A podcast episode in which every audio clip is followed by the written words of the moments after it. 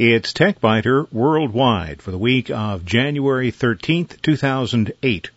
I'm Bill Blinn with an hour's worth of technology news in far less than an hour because we leave out the sports, the jingles, the weather, and the commercials.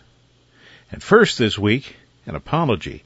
An apology for that horrible audio last week.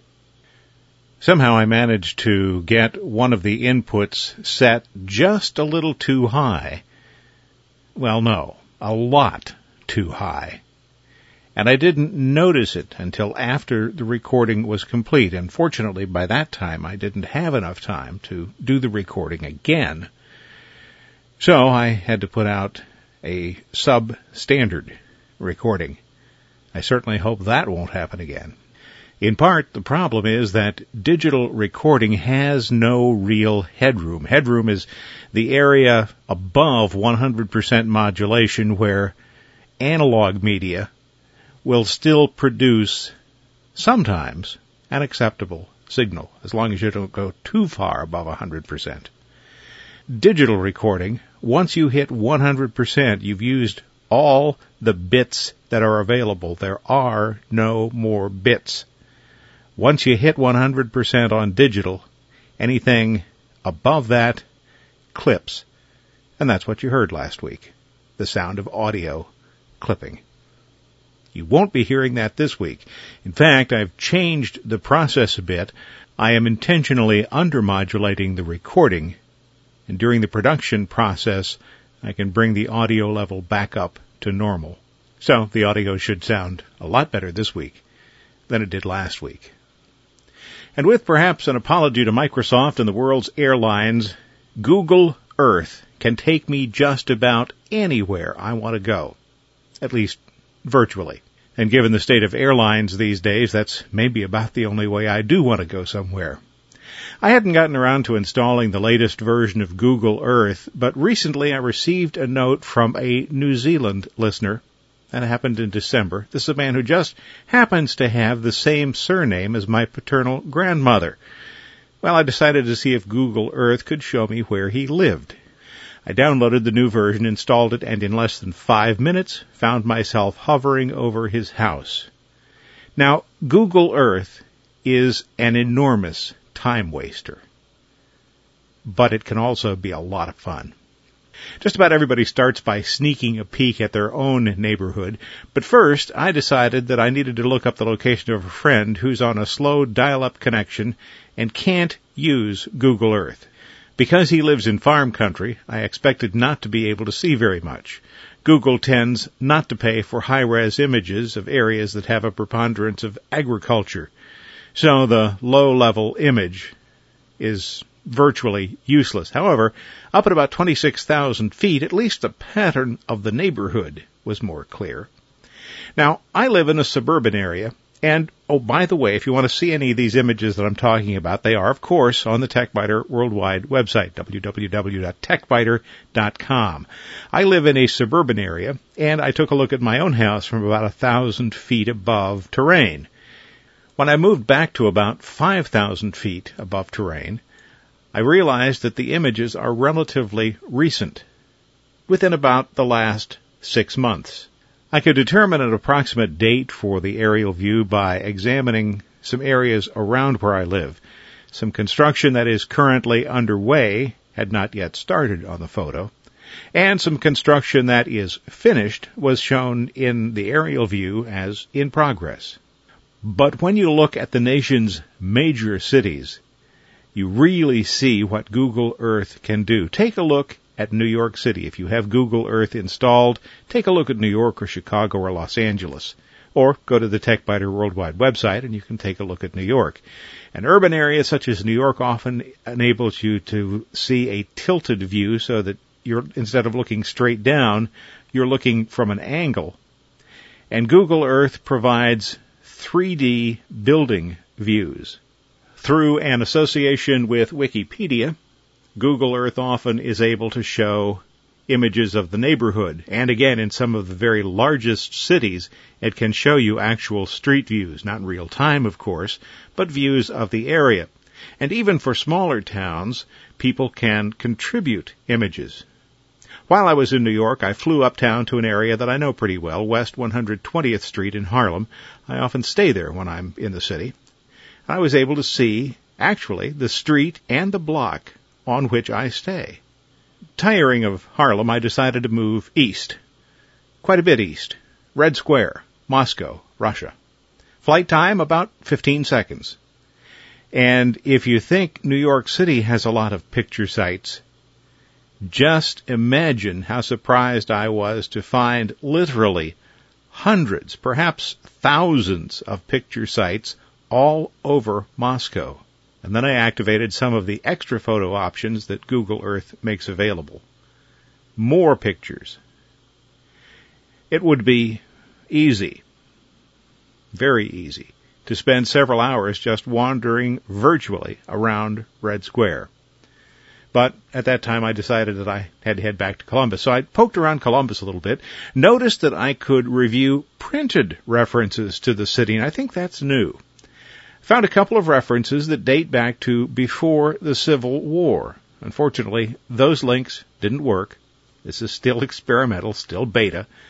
That's always disappointing when something like this doesn't work as expected, but hardly surprising. But I found another literary link, tried that one from a time just before the Civil War, and that one worked. It was a book that had been scanned, and if I wanted to, I could read the entire book for free online. So I said it's extremely easy to waste several hours just playing with Google Earth and all the additional features that are now available inside Google Earth. But is it really wasted time? For me, spending time this way is a lot like wandering through a library or a bookstore just waiting for serendipity to strike, and usually it does. What you learn from spending time wandering around through time and space at random on Google Earth certainly doesn't follow any kind of structured curriculum, but learning, after all, is learning. Whenever I'm wandering around like that, I invariably find stuff to download, save on my hard drive. You'd think the hard drive would be getting full.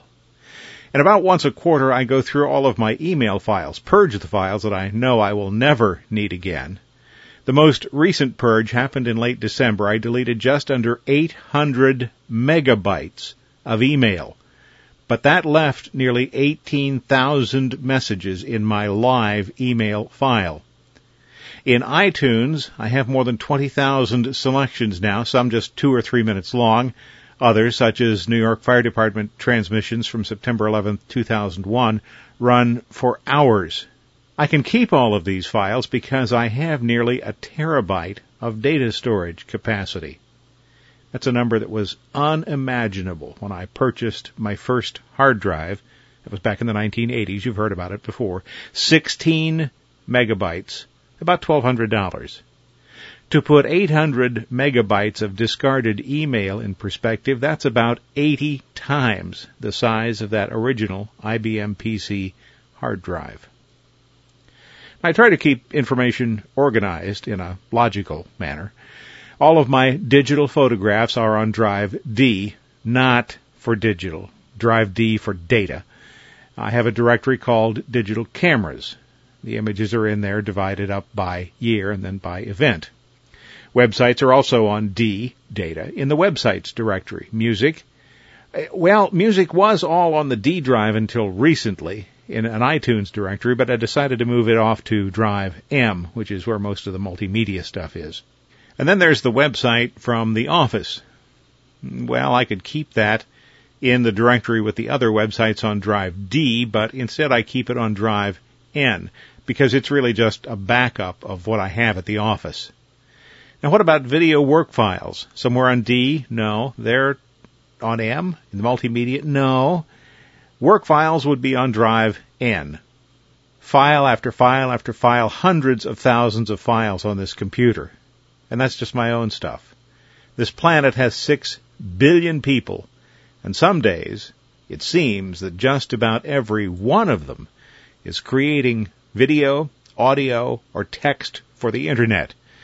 It used to be that content was managed by kings, priests, or bosses at work. Common folks did the heavy lifting, watched and read what they were told to. In fact, I remember back in the olden days when I was going to college, the communications classes discussed gatekeepers. Those are the people who controlled access to the communications machinery. Today, gatekeepers have been all but vanquished. The networks, of course, still have their nightly newscasts, but there is no longer an Uncle Walter.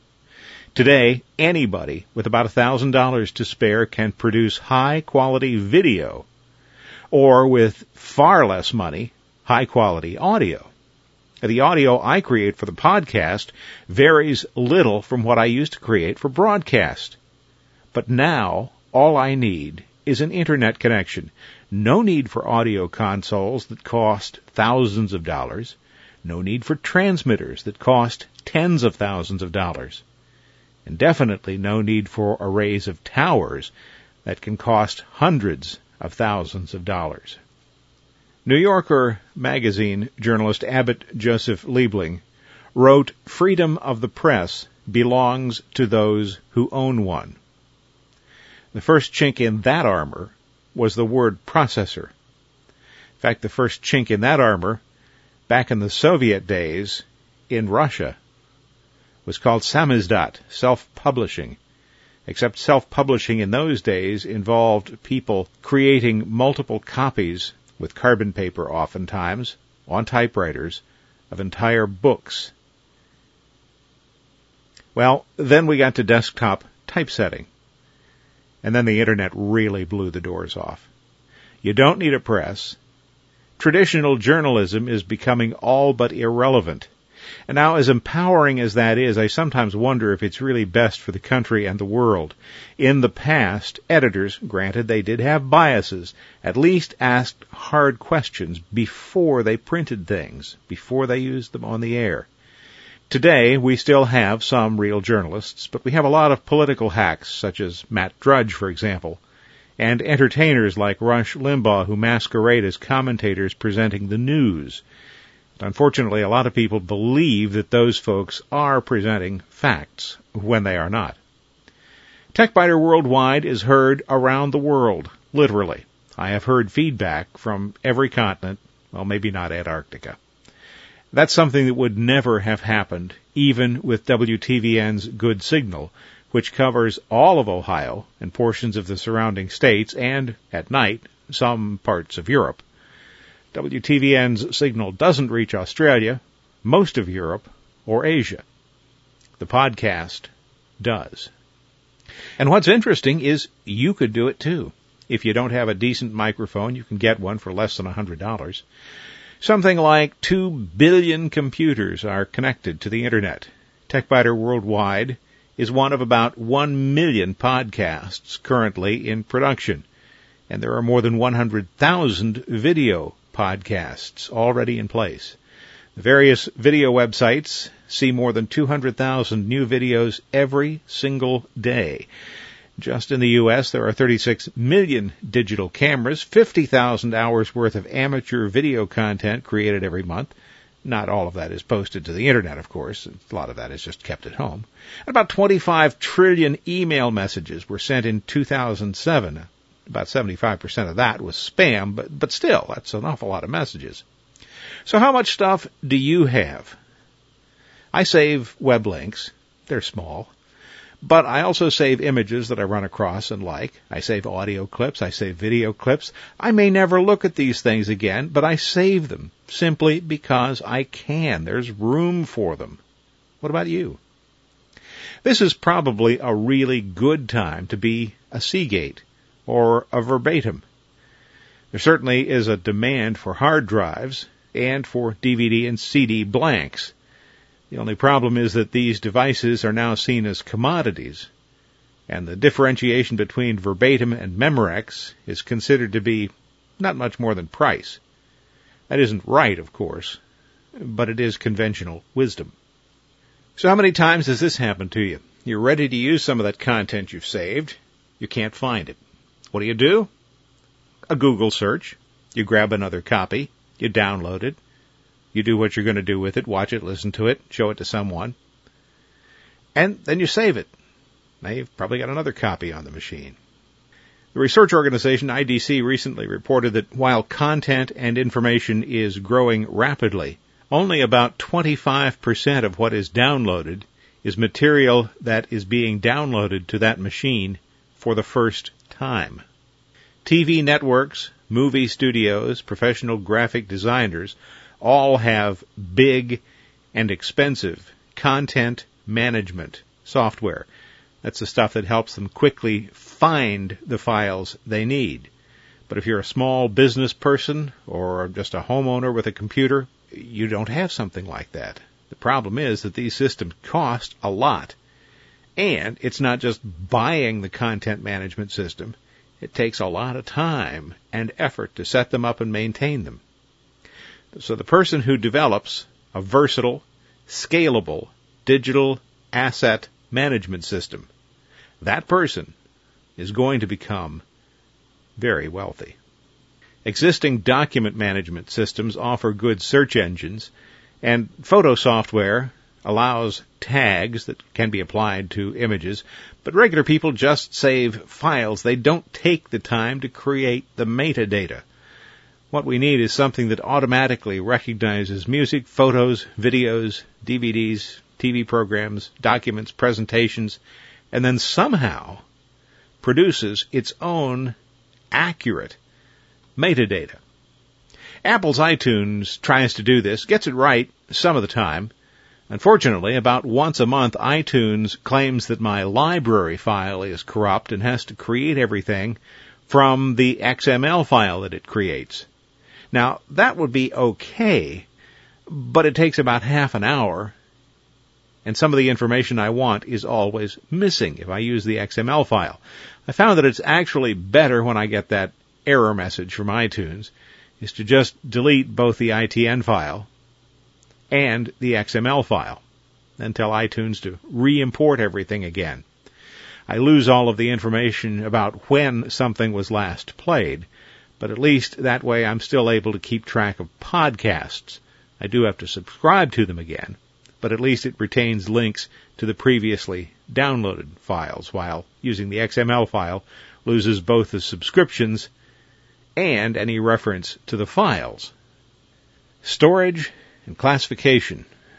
Big problem. No clear or easy solution, but I have a feeling there are some people working on it. In Nerdly News, lots of odds and ends this week. Some from the Consumer Electronics Show, most from far further afield. It is time again, or it has been time again this past week for that insanity known as the Consumer Electronics Show, CES, in Las Vegas. At the show, Bill Gates was the keynote speaker, something he's done before, but this is going to be his last keynote speech as a Microsoft employee. By this time next year, Gates will be retired. If you have downloaded anything from Microsoft's website lately, you've probably heard of Silverlight. Gates announced at CES that NBC will use Silverlight this summer to provide more than 3,000 hours of online video coverage from the Olympics in Beijing. Big win for Microsoft, and that could prove quite interesting for NBC with the Olympics, making 3,000 hours of Olympics coverage available on your computer. How about an M phone? Will Microsoft build one? Gates says no. Microsoft's role in the mobile phone arena is going to be limited to software, specifically the Windows Mobile program. Gates pointed out that Microsoft has partnerships with Samsung, Motorola, and other companies that build phones. But Microsoft also says that its Zune is becoming an increasingly tough competitor for the Apple iPod. well, regardless of what Microsoft, Creative, or any other manufacturer of portable MP3 players might say, the market continues to vote for iPods. You may recall that in last year's election I served as a poll worker, and it was clear to me that security at the polls is pretty good. The machines are locked up until precinct workers set them up early in the morning. They are monitored all day, and then memory cards and counts are returned to the Board of Elections. So far, so good. Of course, something crooked could happen to the machines before they're delivered, but that would be somewhat difficult. What concerns me, though, is what happens to the votes as they move upstream, first to county boards where results are tabulated and where one well-placed person could make a big difference, and then to the secretaries of state's offices. In fact, there are already questions this year about vote tampering in New Hampshire. Most precincts in New Hampshire, about 80% of them use Diebold machines. 20% of the voters vote on paper ballots. Now, other factors could be at play here, but this is interesting. It seems that Clinton beat Obama by about 5% in precincts that were counted by machine. But Obama beat Clinton by about 4% in precincts that were counted by hand. On its face, that is at least suspicious. After you vote this year, cross your fingers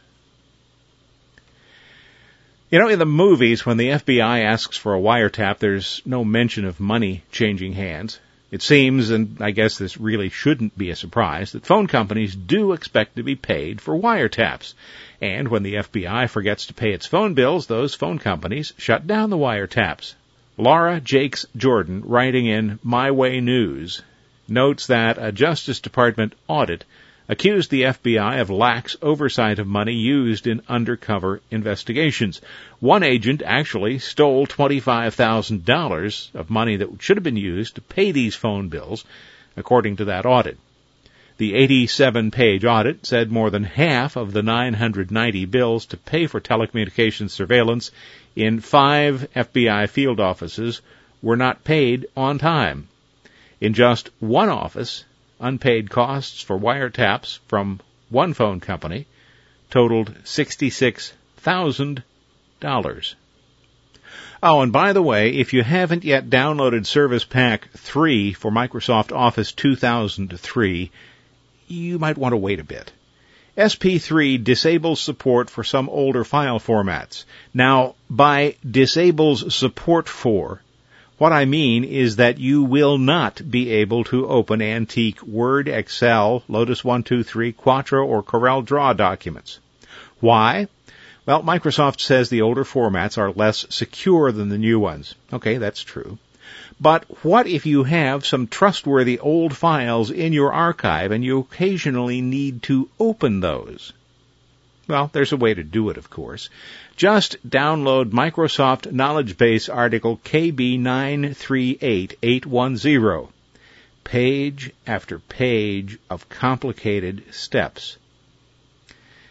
Eh, come on, Microsoft. Couldn't SP3 have started with a clear, plain English explanation of what you were planning to do and then allow users to choose whether they want this security feature or not? The way things are now, users won't know anything has changed. They won't see any change until they need to open one of those antique files, possibly in the midst of a business or personal emergency. That's when you'll be told that Word or Excel can't open the file. You might want to keep that installation of OpenOffice handy. Well, thanks for listening. This has been TechByter Worldwide for the week of January 13th, 2008. I'm Bill Blinn. Check out the website, www.techbyter.com. And if you want, send an email from there. Thanks. Bye bye.